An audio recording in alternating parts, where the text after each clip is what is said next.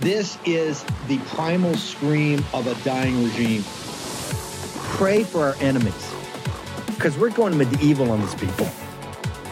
You're just not got a free shot on all these networks lying about the people. The people have had a belly full of it. I know you don't like hearing that. I know you try to do everything in the world to stop that, but you're not going to stop it. It's going to happen. And where do people like that go to share the big lie? MAGA media. I wish in my soul, I wish that any of these people had a conscience. Ask yourself, what is my task and what is my purpose? If that answer is to save my country, this country will be saved. War Room. Here's your host, Stephen K. Bannon.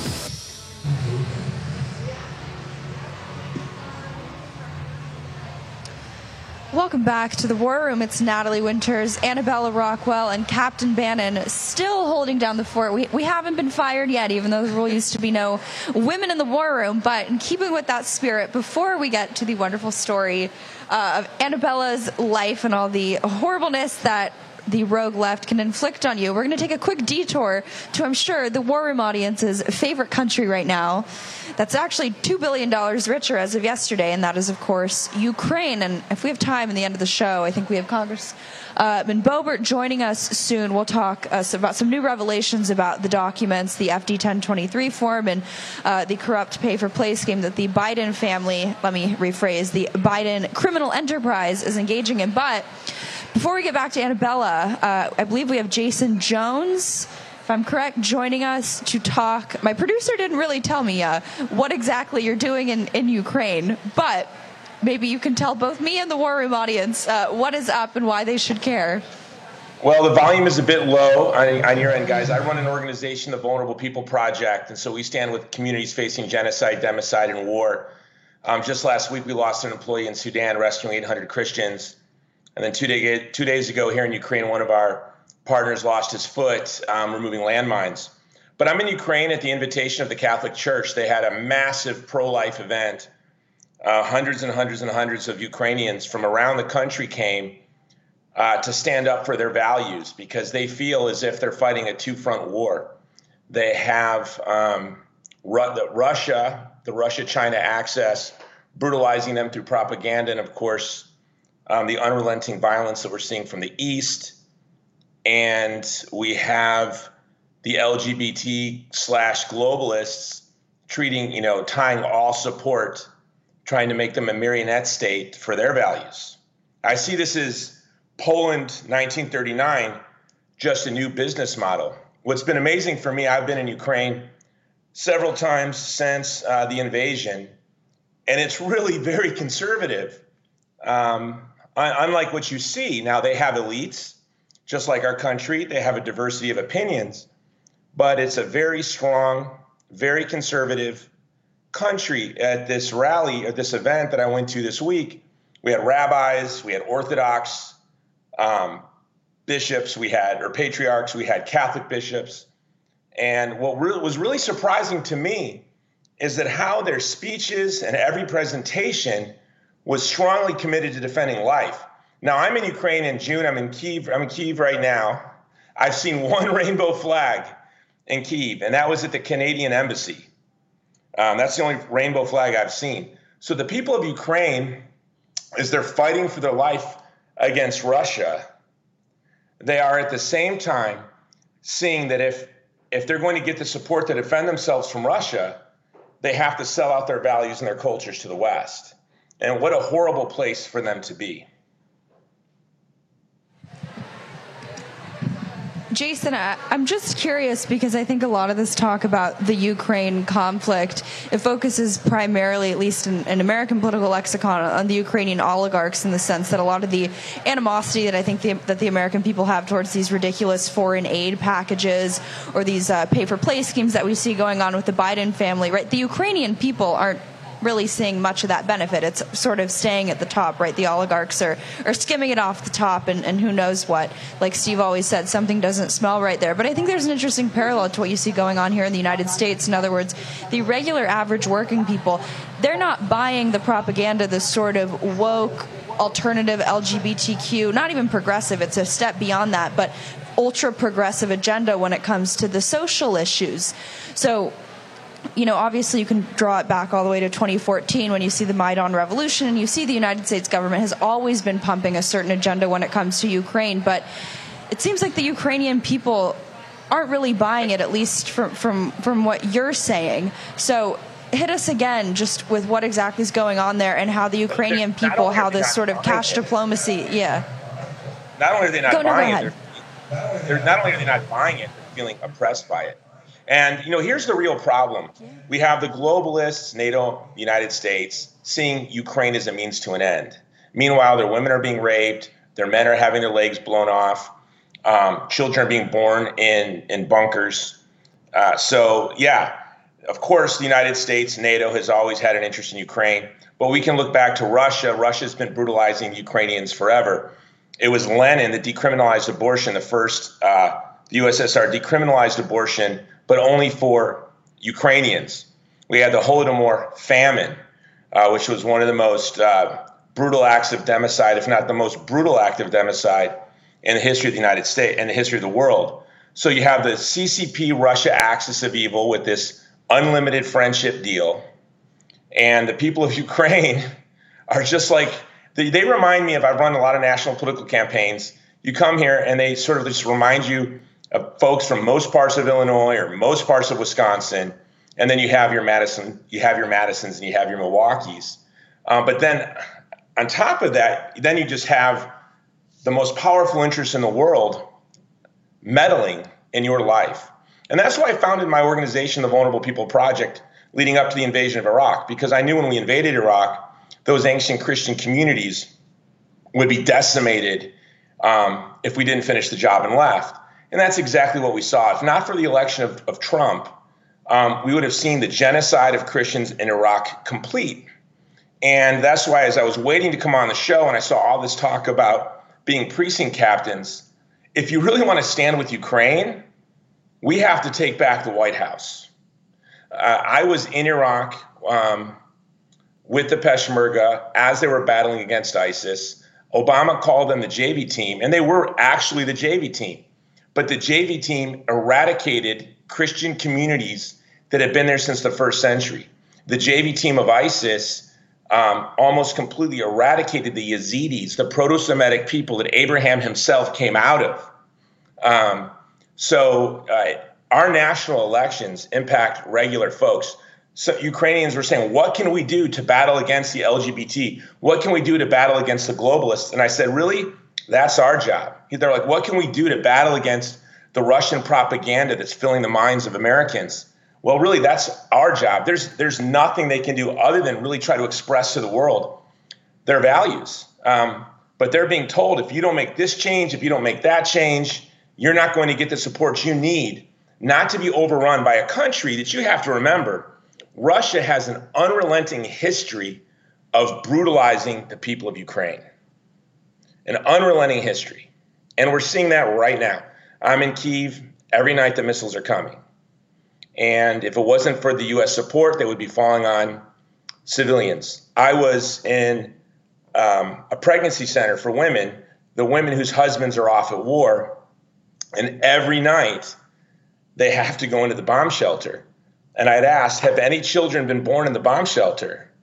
And they said 800 children have been born, you know, in the bomb shelter. And the, the time that, you know, you don't have to go uh, to the bomb shelter for very long. You get the all clears.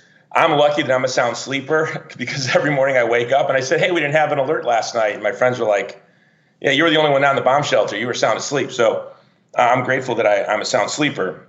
But I think that the, the, the, war to defend the child in the womb is intimately linked uh, to the war to defend the innocent around the world. And we see in the United States, this is very hard for us to listen to as Americans, our elite, Planned Parenthood, the LGBT funded by Americans, they are imperialists, they are colonialists and they are spreading these ideologies of evil around the world. So when I hear American conservatives say this or that about the, the people of Ukraine, that's not the people of Ukraine.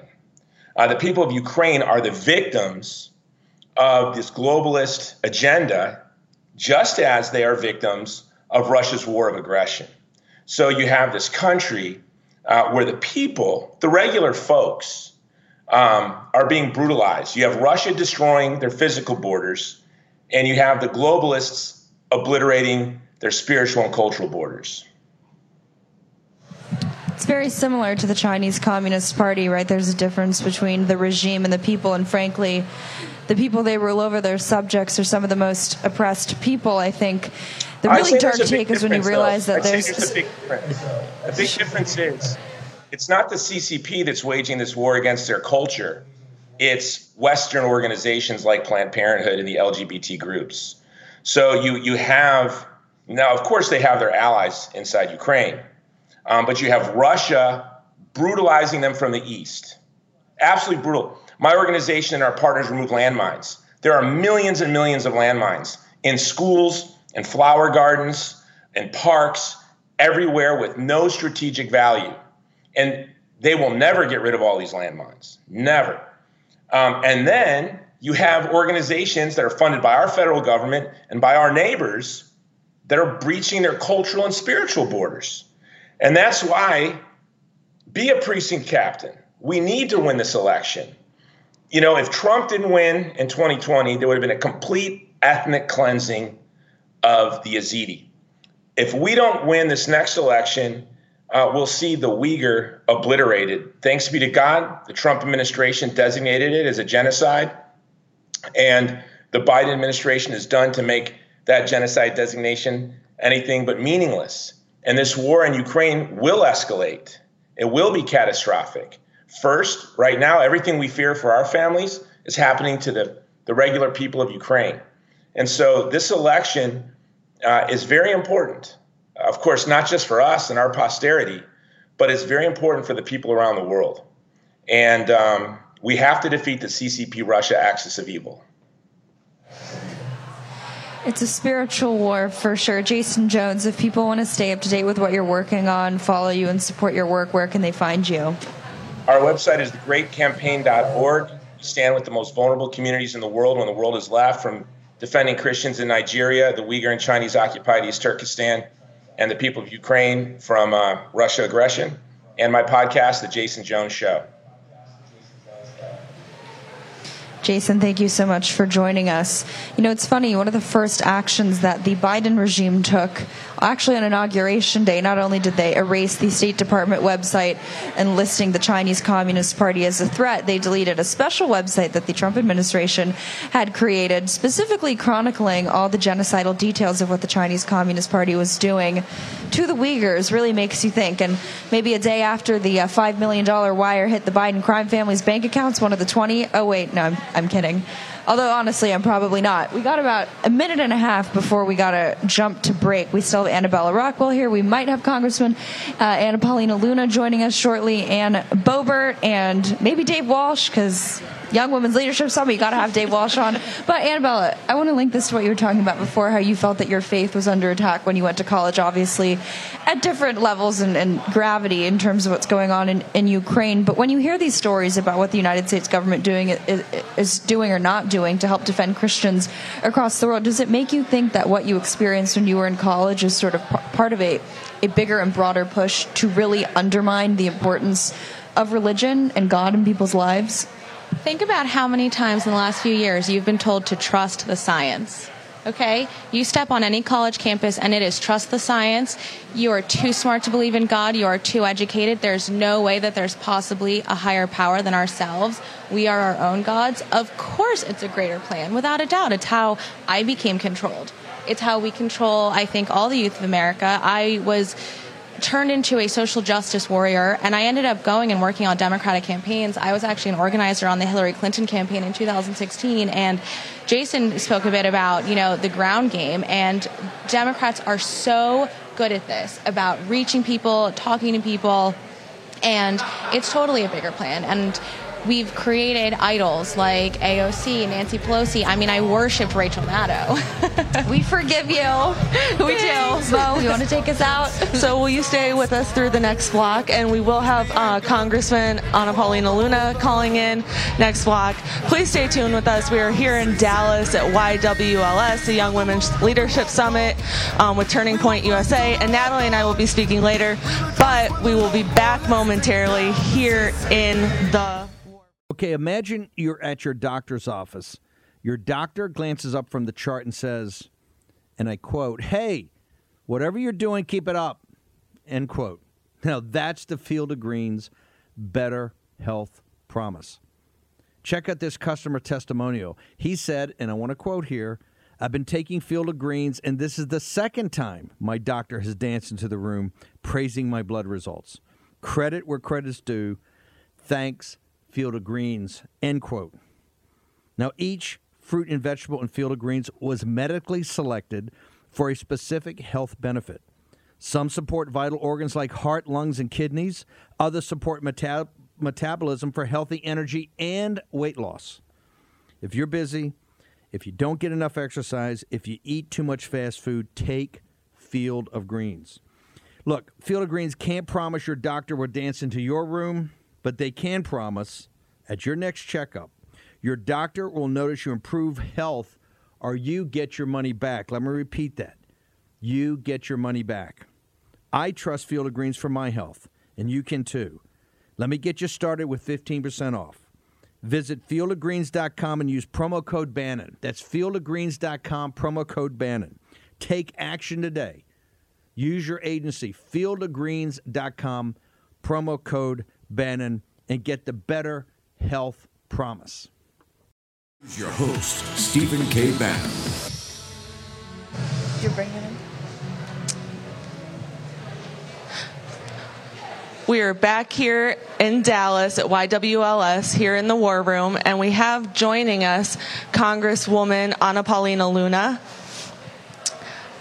Anna, Hey, so everyone, my question for you: How do you feel with this indictment that came down yesterday? What are your feelings about this? Um, well, you know, it's interesting. Uh, right before I actually came home, the FBI decided to allow members of oversight to see the document. You know, Maureen, we were actually in in the process of holding the director of the FBI in contempt of Congress. And so, of course, same day that we see the document that literally says and has, you know, testimony that Joe Biden and his son each received separate $5 million transactions from a foreign um, entity while Joe Biden was literally in the White House um, as vice president, then they decide to indict President Trump. So I don't think it's by mistake. However, I mean, I see this stuff happening and I do have hope. I don't think President Trump will be charged. Uh, we know that that hearing's going to take place on Tuesday, but it is pretty crazy. I mean, Biden had classified documents, Clinton's had classified documents, Obama had classified documents. The only person getting charged is Trump. Meanwhile, the documents that he had are totally separate, and from my understanding, they were declassified before he left office. So it's just it's a it's a crazy thing to kind of see. But I think the entire country realizes that this administration is insanely corrupt. The Biden um, presidency is a complete sham, and ultimately, you know, we're going to continue doing what we're doing on oversight. We're sending out subpoenas this week, and we'll see how it evolves. But I think that you know what we're seeing right now is grounds for impeachment, and I'm not just saying that because Biden's a Democrat. If a Republican was doing this, I'd say the same thing. Um, this is really just us holding our elected officials accountable, and what he did was wrong. It was corrupt. Congresswoman, again, thank you so much for joining us. And before we let you go, I, I have two two questions really. One, what's the status uh, of your efforts to censor Adam Schiff? I know the War Room Posse is very enthralled with that whole effort. well, I'm sure you guys will see this week. As you know, last week um, we kind of um, had some stuff taking place, so the floor was not active. It actually shut down midweek. But we will be back in session, from my understanding, next week. And as soon as that happens, you guys will have to stay tuned for that censure. I can tell you that when I went to a, a conference actually last week and I talked to some of my colleagues, I said, just real quick show of hands, there's maybe about 80 people in the room. I said, who here likes Adam Schiff? And no one raised their hand. I was like, perfect. I expect you all to vote um, to censure him when I bring it to the floor. So that'll happen. I don't care what the sample size was, uh, those results are most definitely accurate. One yes. last question, too, just on the whole 10, 1023 form, the mole, uh, which you've really been leading the way, not just on viewing these documents, but really getting that information out to the American people. What is the latest in terms of viewing the document, the information, the FBI complying with you guys, the redactions, all of these, you know, wonderful uh, stonewalling attempts coming out from? I'm pretty sure they said they were going to be the most transparent administration. We like to call them a regime, but the most transparent administration in history. Something tells me they're not living up to that moniker. Well, I mean, it, like you saw, we basically were about to charge the director of the FBI with contempt of Congress. And, you know, that doesn't mean that we still won't do it. It just means that right now it's a temporary pause. And that was, uh, that decision was made by Chairman Comer, who's head of House Oversight.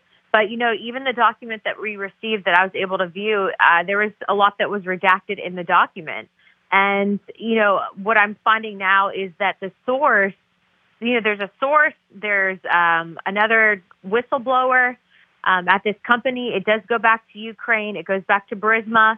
But the point is, is that either which way, these people, you know, I, I do believe that they are potentially going to, when this comes out in further detail, um, it's very likely that they could potentially get killed. And that's not my only opinion. I mean, we're talking about corruption here at the highest levels even at in this instance at the Ukrainian government. And so I just it's really crazy to kind of see in real life because you'd figure this would come out of like a spy movie or something, but no, this is happening. And so it's interesting, you know, you heard Joe Biden, he was saying that, oh, it was a bunch of quote unquote malarkey and he was laughing, but I don't know that he is aware of how much evidence we have against him. And so it's going to all come to light. Congresswoman, thank you so much for joining us. If people want to follow you on social media and stay up to date with what you're working on and find out about the campaign, where can they find you? Um, you can head over to my personal social media accounts at Real Anna Paulina, and if you Google, you can find out the campaign side. Thank you so much. You have a good Thanks, Saturday. Okay, now I know we've really been teasing Annabella's story, but we have to get through one more guest before we get to Annabella. Thank you for, for sitting here with us. I feel so bad, but you will learn as this is your first time on War Room. When they give you a time and that's when you're supposed to be on, give it about an hour, and then that's when you'll actually get to talk. But in the meantime, and someone who knows that very well is our next guest, Dave Walsh, uh, future Secretary of Energy, a dear friend of the show and mine, and his lovely, lovely, lovely wife, who always keeps me up to date with the most breaking news. So you you married very well. But Dave, we sort of got cut off, so I don't know exactly what you want to talk about. But you are the energy guy. You are uh, all things energy. So if you could sort of talk to us a little bit about these fires going on. I see a graph in the the uh, viewfinder. What what the heck is going on? Morning, and thanks for having me. And I did marry up. Thank you, thank you. Um, uh, two things, real quick. The the Canadian fires. Here's a chart showing the area and the number of fires in Canada from 1980, according to the Canadian National Fire Database. 43 years worth of data showing uh, pretty much indisputably that this has nothing to do with climate change. The trend in the episodic rate of these kinds of forest fires in Canada is declining, and the damage area caused by these fires is declining markedly over a 43 year period. So there's nothing here because the CNFE data shows a continuing significant decline in the again the number of them and the discernible trend of burnout area. Now we're also hearing, not verified yet, but a lot of reports from satellite data of the many, many, many, many different ignition points of these fires, looking like um, they may have been there may be some arson involved in them. So that's one thing I wanted to make mention of. There's no global warming here at this point, despite what mainstream is commenting on. And uh, Natalie, second area is about the uh, we're, we're heading into months away from California's imposition on January 1st, 24, of replacing all rail yard port distribution center trucks with electric trucks. This is about half a million each, would be 10,000 trucks a year as they're replaced. They must be replaced by electric vehicles. There is no charging infrastructure at the ports or distribution centers to deal with this. There is, more importantly, no fungible supply, ready supply of electric commercial electric trucks to begin with of this size to facilitate this kind of change. And thirdly, California already has a 34% electric shortage in that it imports 30%, 34% of its electricity. It is a major importer of that which they have uh, claimed is dirty nuclear, coal, gas. They don't want a thing to do with, therefore, they import already 34% of their electricity and they want to use so much more of it.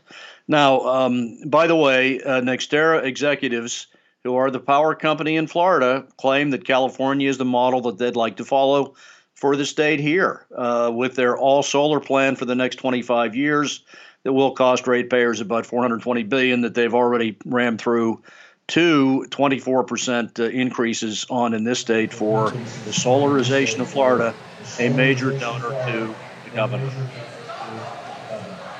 Can you walk us through that again, specifically on the Florida link to California? You're saying that Florida energy well, executives, are you saying at the, the yeah. state government level, are looking at to California as a model?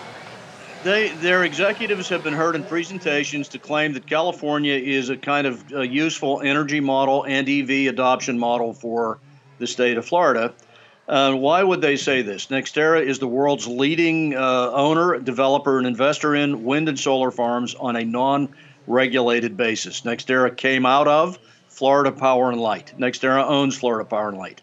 NextEra has put NextEra has put forward for the state a, a 90,000 megawatt or 1,200 square mile solarization plan for Florida over the next 20 years, augmented by 50,000 gigawatts of battery storage. That at present cost levels, according to the EIA data, would cost ratepayers about $420 billion over a 22 year period. Uh, NextEra does uh, supply electricity to about 60% of Floridians through its regulated territory and is a huge donor to Governor DeSantis. This company uh, kind of d- directs energy policy in Florida. The Public Service Commission has been voting consistently in support of their total solarization Florida at a tremendous reliability impact in the state. So we're, you know, we're asking if there are DeSantis supporters out there, please tell us what his energy policy actually is for the nation. Because the one being the one being imposed in Florida is 100% solar battery storage, China sourced uh, energy plan that's being enacted here by his large one of his largest corporate donors. That's NextEra, the energy the utility here that supports 60% of Floridians. I liked your diction where you said, uh, if there are any DeSantis supporters. Oh. Dave Walsh, you always bring us the facts and the fire. Uh, last time I checked, California is not a, a, role model for anything, and I say that no. as a proud California refugee. But Dave, we got to let you go because we gotta we gotta go to break. So if people want to follow you and stay up to date, where can they find you? On uh, at Dave Walsh Energy on on GETTR and Truth Social. Captain Bannon and Natalie, thank you for having me. Thank you, sir, for joining us in the War Room at the Young Women's Leadership Summit. Because why else wouldn't you have Dave Walsh on? Thank God we have Annabella, because I think without you, we wouldn't have had any young, young women, women. you're you're a token young woman. I'm sorry to inform you that's the reason why you got the gig. But diversity, diversity, equity, diversity, and hire. inclusion. Oh yes. so please stick, stay tuned with us here. We are in Dallas at the Young Women's Leadership Summit. Natalie, myself, Annabella. We will also Natalie and I will also be speaking later today, and Annabella will be too. speaking tomorrow, tomorrow morning. tomorrow morning. So please stay tuned with us here at YWLS. We'll be back momentarily in the war room. In my younger days, I was a naval officer on a destroyer. In fact, I was the A gang officer in charge of all the engineering systems that were not main propulsion. And one of those was air purification. And I can tell you, the standards of the United States Navy are second to none. If all home air purifiers are the same, why did the U.S. Department of Defense select EnviroKlenz to protect and purify the air on board our Navy ships? Because EnviroKlenz advanced mineral technology goes beyond ordinary HEPA filters to destroy airborne illness causing cold and flu viruses, including COVID. EnviroKlenz is the new science in air purification, and now you can order one for your home. This is how you help stop colds and flus from taking your whole family down. This is how you destroy allergy inflaming toxins and mold from the air your family breathes. In fact, this hospital grade technology is so powerful that it promises far fewer colds and allergies and better sleep. Visit ekpure.com. That's ekpure.com and use the code STEVE for 10% off your EnviroKlenz home purification unit. You also receive a free air quality monitor plus fast free shipping. That's a $150 savings right there. That's ekpure.com code STEVE. ekpure.com code STEVE. Here's your host, Stephen K. Bannon.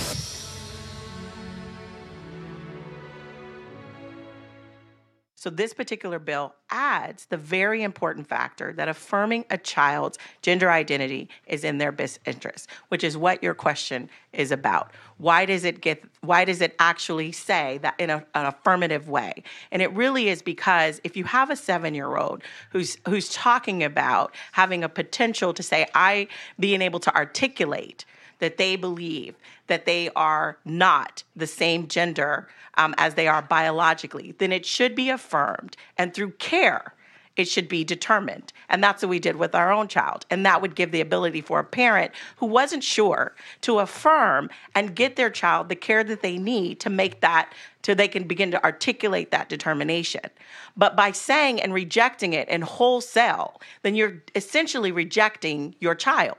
And that is not in the best interest of a child. We should be affirming our children in every possible way and getting them whatever appropriate care they need, whether it's based on their gender, whether it's based on how their um, studies are in school, it doesn't matter. Our children should be affirmed. And this is saying that you have to include gender affirmation as a part of it. Trust the experts? I don't think so. That's a, an, a, so-called expert, expert witness, talking about AB 597, which actually passed the California state legislature, and one of these state senators, uh, Anthony. Anth- or sorry, not Anthony Weiner. I'm confusing. Although for, for, Freudian slip, sort of accurate. Scott Wiener um, amended it to make it so if you don't affirm your child, like she said, in basically every single way ever, you could go to jail for child abuse. That's why the parental rights movement is, frankly, more important than ever. And talking about parental rights, you know, here at the War Room and a lot of the moms that come on the show to talk about what they're doing in the school boards with these children they say, no, no, the government does not get to raise my children. Uh, I do. And we obviously stand by that. And no amount of hate group designations from the Southern Poverty Law Center is going to change that. But Annabella, we now finally have the time to get to this whole deprogramming, really what your parents had to do to really save their daughter, to get their daughter back. If you want to walk us in the audience through that. I just want to say this bill is so alarming that you're being told you must affirm your child. The fact that my mother didn't affirm me and all my newfound identities is why I am here today. I was saved because of it. She consulted so many deprogrammers while I wasn't speaking to her, and she had a vast array of advice. Okay, one of the things she was told is that it takes about seven years total for someone to come out of a cult, which interestingly enough, is about the timeline from when I started and from when I finally saw the light in 2020 she some people told her you know just yes your daughter to death but she knew in her gut that that wasn't the right thing to do. She knows who i am from my core. She raised me. She was like this isn't my daughter. I'm not putting up with it. I'm not tolerating the way she speaks to me. I'm not accepting this nonsense that she's been oppressed when i've given her every opportunity and everything. You know she's had the greatest life. We live in the most amazing country with so many freedoms. I'm putting my foot down. I'm not doing it. She risked our relationship but she is so strong and it's the greatest thing she could have ever done for me is because it gave me the point where I was able to hit an emotional rock bottom. I had cut myself off from my family. I was anxious, I was depressed, I turned to medication. I know I've told you this. 60% of millennials are taking some sort of drug every single day, the majority of which are taking anxiety or depression medication. I mean, that in and of itself is a serious epidemic.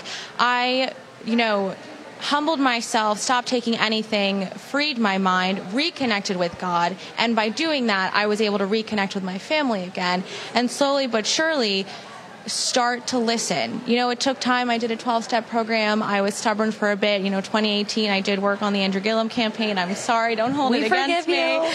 Maybe. we do. We do. But that's simultaneously to when I was getting sober and I had a clear mind. And I really stressed that. I was able to think clearly and make my own decisions again. an ability that had been robbed from me. You know, I was just regurgitating a narrative I was told in college. Um, so i mean 2020 is really when i when i saw the light and when i woke up and i was able to realize okay this doesn't make any sense. You know, BLM burning down businesses in the name of empowerment, that's not helping people. And I finally started started to listen and found some other some other sources. I mean, if you've ever doubted that we're in a spiritual war, I think your testimony is, is, is proof that we are, and that it's not even just confined to the borders, if we even have them anymore in the United States, but it's it's really a, a level of, above, right? You know, you see the World Health Organization talking about how they're going to stop the next pandemic and all this craziness. Meanwhile, we have epidemics here, whether it's mental health, um, but I, I want to drill down because I know you have a new group, a new initiative that you're working on. I believe it's called Fem Exit. Am I correct? Yes, FemX. It's the FemX. mass exodus from feminism. This is my little logo. We love it. We hate feminism here in the war room. I feel like this is probably the first time the word feminism has ever been said on the war room. So this is this is pretty exciting news. Obviously, we we hate feminism, but if you want to sort of walk us through really how how you think these whether it's the corporations, these kind of globalist groups like the World Economic Forum, the WHO, how they really play into the weaponization of feminism to whether it's destroy the nuclear family, get young girls away from God and hooked on drugs and alcohol and all these other horrible things. What what do you think you know we are up against when it when it comes to looking at the behemoth, the leviathan that mm. is this this horrible movement? Mm. you know, young women, as young women, we are told, be the man you want to marry. You know, a woman needs a man like a fish needs a bicycle. These are things, I mean, I had people had this on posters in their rooms, in their dorm rooms. And instead of being taught that we should be divine feminine, that men and women create the perfect symbiosis, that first and foremost, we're children of God. You know, we aren't actually are what we look like. We are spiritual beings having a human experience. um, and feminism has robbed us of the ability to really tap into that. And I think the destruction of family is is the first step, right? You know, like I said, I was told to kind of fight my family to be so radically independent that I don't need to lean on anyone. What kind of existence is that? Like, why can't we be a community? Why can't we have family and also have interests and have jobs outside of the household? You know, we are modern, but let's not let's not embrace this narrative that in order to be equal to men, we have to be men. We already are. In the eyes of God, we are equal to men, and we have achieved everything legally that we wanted to achieve. So I know how- you talked about, you know, they were pushing you don't need a man, but tell us a little bit about pushing about having kids. I'm guessing that they push to not have kids because that's a way for them to destroy the nuclear family. Is if they're not encouraging people to get married and procreate. That's such a good question. I mean, I know personally as a young woman, I was told it's no big deal freezing your eggs. It's no big deal waiting. You can have a child, you know, in your 40s. And there are exceptions. Some women do. But the idea that you have to put a career first and foremost before your personal life, my feeling is pursue both with an equal amount of energy. Pursue your career and pursue a par- pursue your career, sorry, and pursue a partner at the same time. Those do not have to be mutually exclusive. I think let's take the best of you know second wave feminism and bring it in and bring it into modern times, but reject this idea that we can't have kids, that we can't be married, that we have to be so independent. Are women happier? Are are are women that don't have families and don't have children? I mean a child is your legacy. I am my my mother's legacy. I'm able to stand here and and say all the amazing things that she did for me and you know a career is also rewarding but i think at the end of the day you know family is first and foremost and young women are being driven away from that and it's it's disturbing And what exactly does your group FemX want to do to get involved to really combat this? it's just spreading these ideas of reject this idea that you have to be a man, that you have to be the man you want to marry, you know, embrace your femininity, embrace your your female community, but also let's talk together how we can how we can date, how we can also balance, you know, family, career, all of the things that encompass being really well rounded. Well, I think we have hit the uh, the woman's hour of the war room. This is breaking news. We've introduced uh, a new segment. This is even getting getting a little uh, estrogen heavy for me. No, I'm kidding. I'm sure the war room posse is uh, is enjoying this, but it's it's important stuff. Um, you know, I, I have to say, I don't want to, I don't want to get ahead of myself. But as I have told you, Annabella is a is a dear friend of mine, and I got to talk to Steve about it. But we've been talking about maybe starting a, a little bit of a podcast. Obviously, we want to compete with Warren, but of our own to talk about issues like this. So I know the men in the war room audience probably wouldn't be too into it, but hey, you never you never know. Maybe they have Um, daughters. But if the women are, maybe they have daughters, wives, sisters, the the whole thing. You know, feel free to leave a comment on the, the Rumble clip that this will appear in, or, or reach out to me on Twitter or or Annabella too. But you did say you're you're speaking here. Yes. Tomorrow. Tomorrow at? 11, I'm on a panel, Make Canceled Cool Again. We're in the business of making things cool again here in the War Room, and including cancel culture. And is this your first Turning Point uh, event that you've been to, or This is my first summit, yes. Okay, well, this is this is actually my first uh, young young women's leadership. Mine as well. Summit. You know, the the women's leadership to me is a little paradoxical. I won't get started on my thoughts on the the Nineteenth Amendment. I was looking forward to having Steve come on the show today because I was uh, I was going to ask him about that, but unfortunately. Uh, we, we had to digress. I told you we've, we've hit the women's hour. This is where you now get the real raw and unfettered me. Um, but like I said, Mo and I are going to be speaking sort of shortly. Uh, but in the next block, we may have Congressman.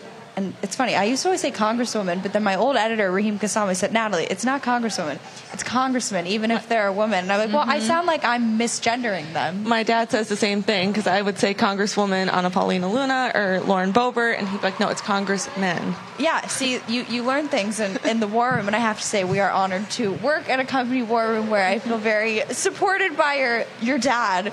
Um, but I want to I want to tie this all all in because I, I think, and if you guys have anything to say, please join in. I feel like this is the Natalie Winters hour, which I don't know if anyone uh, signed up for that.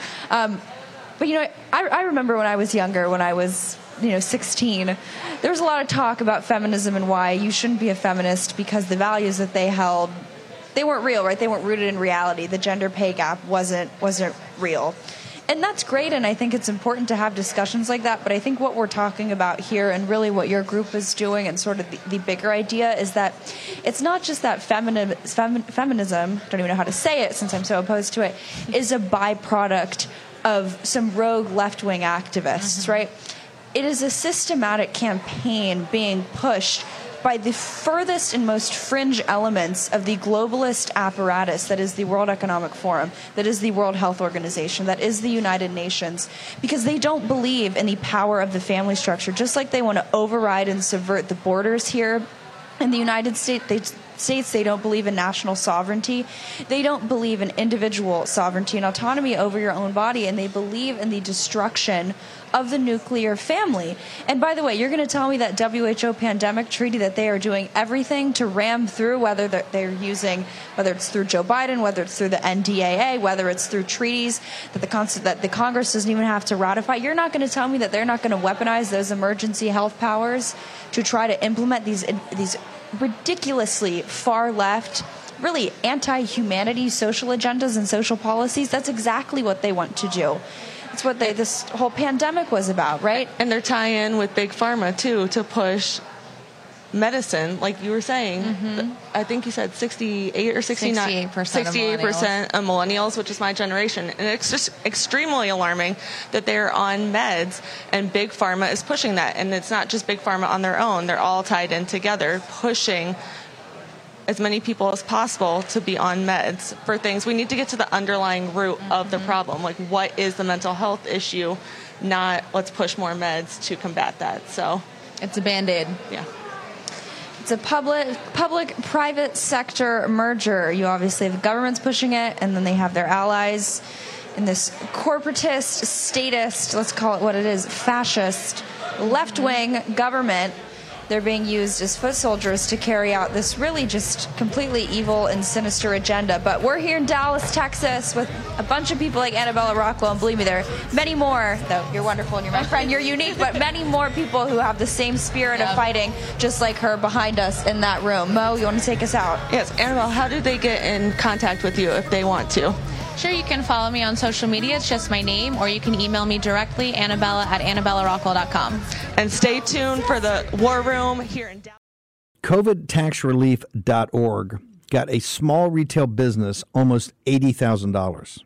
COVIDTaxRelief.org got a manufacturing business nearly 250 grand. And COVIDTaxRelief.org just got a large distribution business almost $900,000. if you run a business, church, or nonprofit and paid your employees through all or part of the pandemic, you could qualify for up to $26,000 per employee through the government's CARES Act. But beware of clickbait or pay upfront companies who make you do the work and take a huge percentage of your refund. COVIDTaxRelief.org receives a low, reasonable commission only after you receive your refund. And with 300 CPAs and tax experts, no one is better at getting you the maximum benefit than COVIDTaxRelief.org.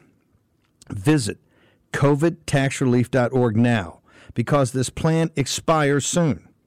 That's COVIDTaxRelief.org, COVIDTaxRelief.org. The refund examples are not a guarantee and not all businesses qualify. That's why you have to check today with COVIDTaxRelief.org. From the beginning, but questions swirl around President Biden's handling of classified documents. Found in President Biden's garage multiple classified documents. You and the former president are both now under investigation by the Justice Department.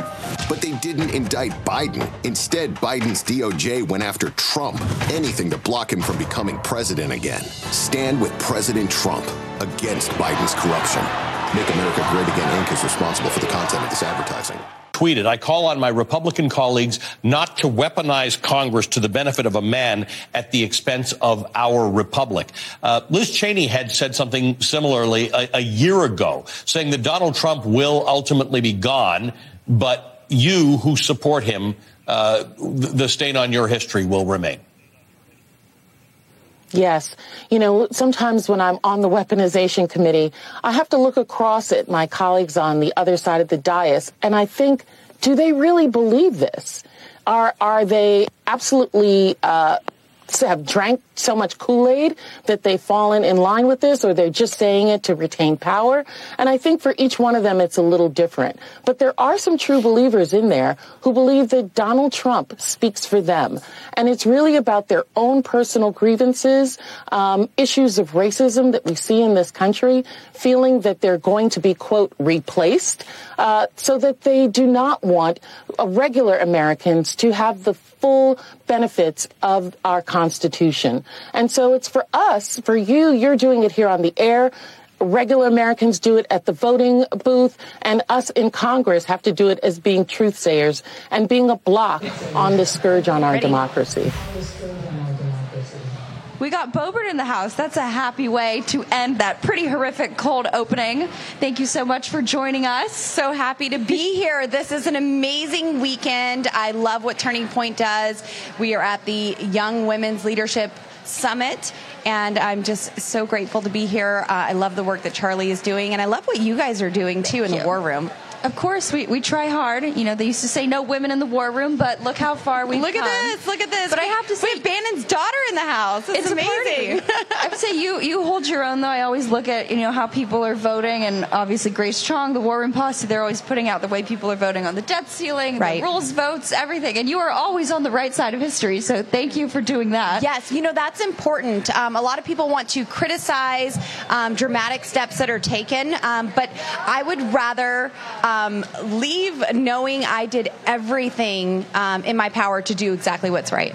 Exactly. And we were talking yesterday, we were sort of tying the debt ceiling bill to the indictment of Trump. In other mm. words, how the House basically gave away all their leverage, yes. right? And when you embolden the deep state, when you know that they can get away with whatever they want to do, and we're the ones signing the check, yes, right? Do you think that there's some, obviously, we here at the War Room subscribe to the thought that there is overlap between you guys getting your hands on the 1023 form and yes. the indictment of Trump dropping. But, I see that as well. Yeah, but walk walk us through. You think the timing of this, why now, and especially where you guys stand on the 1023 form. Yes. Well, first of all, with the debt ceiling deal, I mean, this just shows um, that the Uniparty is alive and well, and um, that muscle memory is real in Washington D.C. We fought hard in January to change the way Congress operates, and now we are seeing how easy it is for these mainstream Republicans to just fall back to the way things have always been. Um, obviously, we went into a SCIF and viewed the 1023 documents um, with Hunter Biden and, more importantly, Joe Biden um, with a $5 million bribery. Um, and it's laid out in plain English. This is an FBI document by an FBI source, their most trusted, most reliable source, um, so much that they don't even want to release this unclassified document to the American people because they fear his life would be in danger. And he's actually very important to them and, and other investigations that they have going on. Um, but uh, we, we go into a SCIF, we start seeing what we uh, have, we start speaking about what we read in that SCIF, and uh, then they indict President Trump you know, President Trump has been um, really on the um, bad end of a lot of the Biden deals. Um, so, first of all, we see President Trump impeached over this very bribe, this $5 million bribe. Um, he's going after Vic, Victor uh, Shokin, and um, he says, Hey, I, I kind of want you guys to look into this. A perfect phone call. And uh, then he gets impeached for it. And then he's impeached again over um, January 6th and, you know, Nancy Pelosi and her daughter doing their documentary, whatever that was about.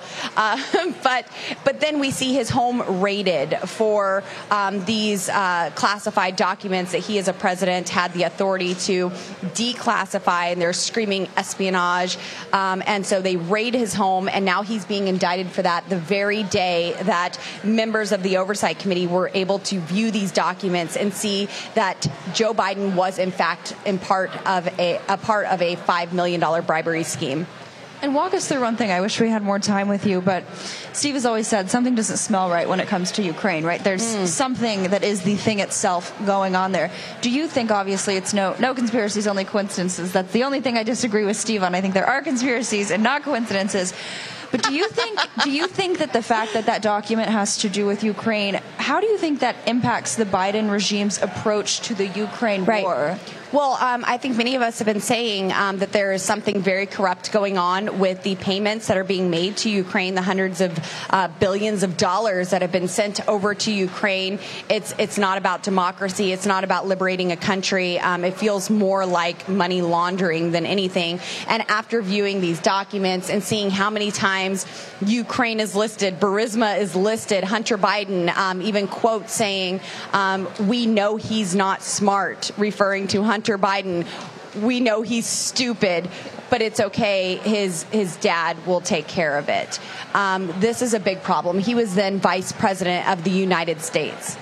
It's not foreign aid. I think it's taxpayer funded bribery. Yes. Congresswoman, if people want to follow you and, and stay up to date with when you're speaking and all things wonderful that you do, where can they find you? Uh, Natalie, uh, all of your viewers here, the posse, can find me on Twitter at Lauren Boebert. Um, please follow me. There's a lot of things going on. We're seeing that the Pentagon is um, now surveilling members of Congress, including myself, um, because they see us as a threat.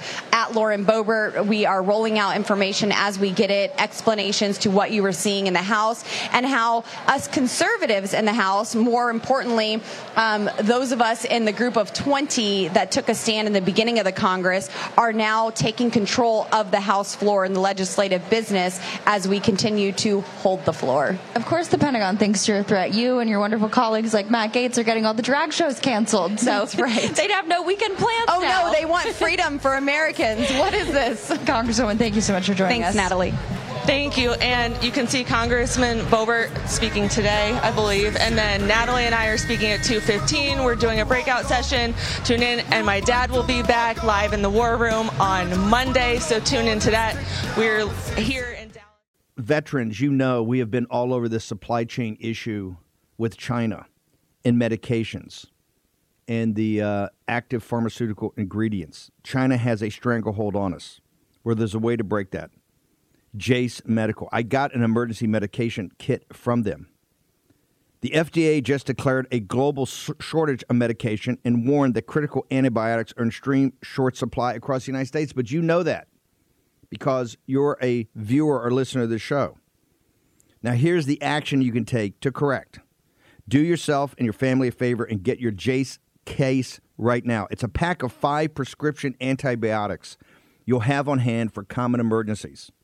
Just visit jasemedical.com. That's Jase, J A S E, jasemedical.com. Take a few minutes and fill out the form. Your information will be reviewed by a board certified physician, and your medication will be dispensed by a licensed pharmacy at a fraction of the regular cost. You'll be glad you have the Jase case. Go to Jase Medical, that's one word, J A S E medical.com, and enter code Bannon at checkout for a discount on your order. That's promo code Bannon at Jase, J A S E medical.com. You know what the problem is because you've watched the show. You can break, you can take action and break that problem by going to Jase Medical and get your Jase case today. Action, action, action. Folks, let me tell you about Solti. It's a company that makes a soft gel supplement rich in antioxidants to help people like you and me keep a healthy heart.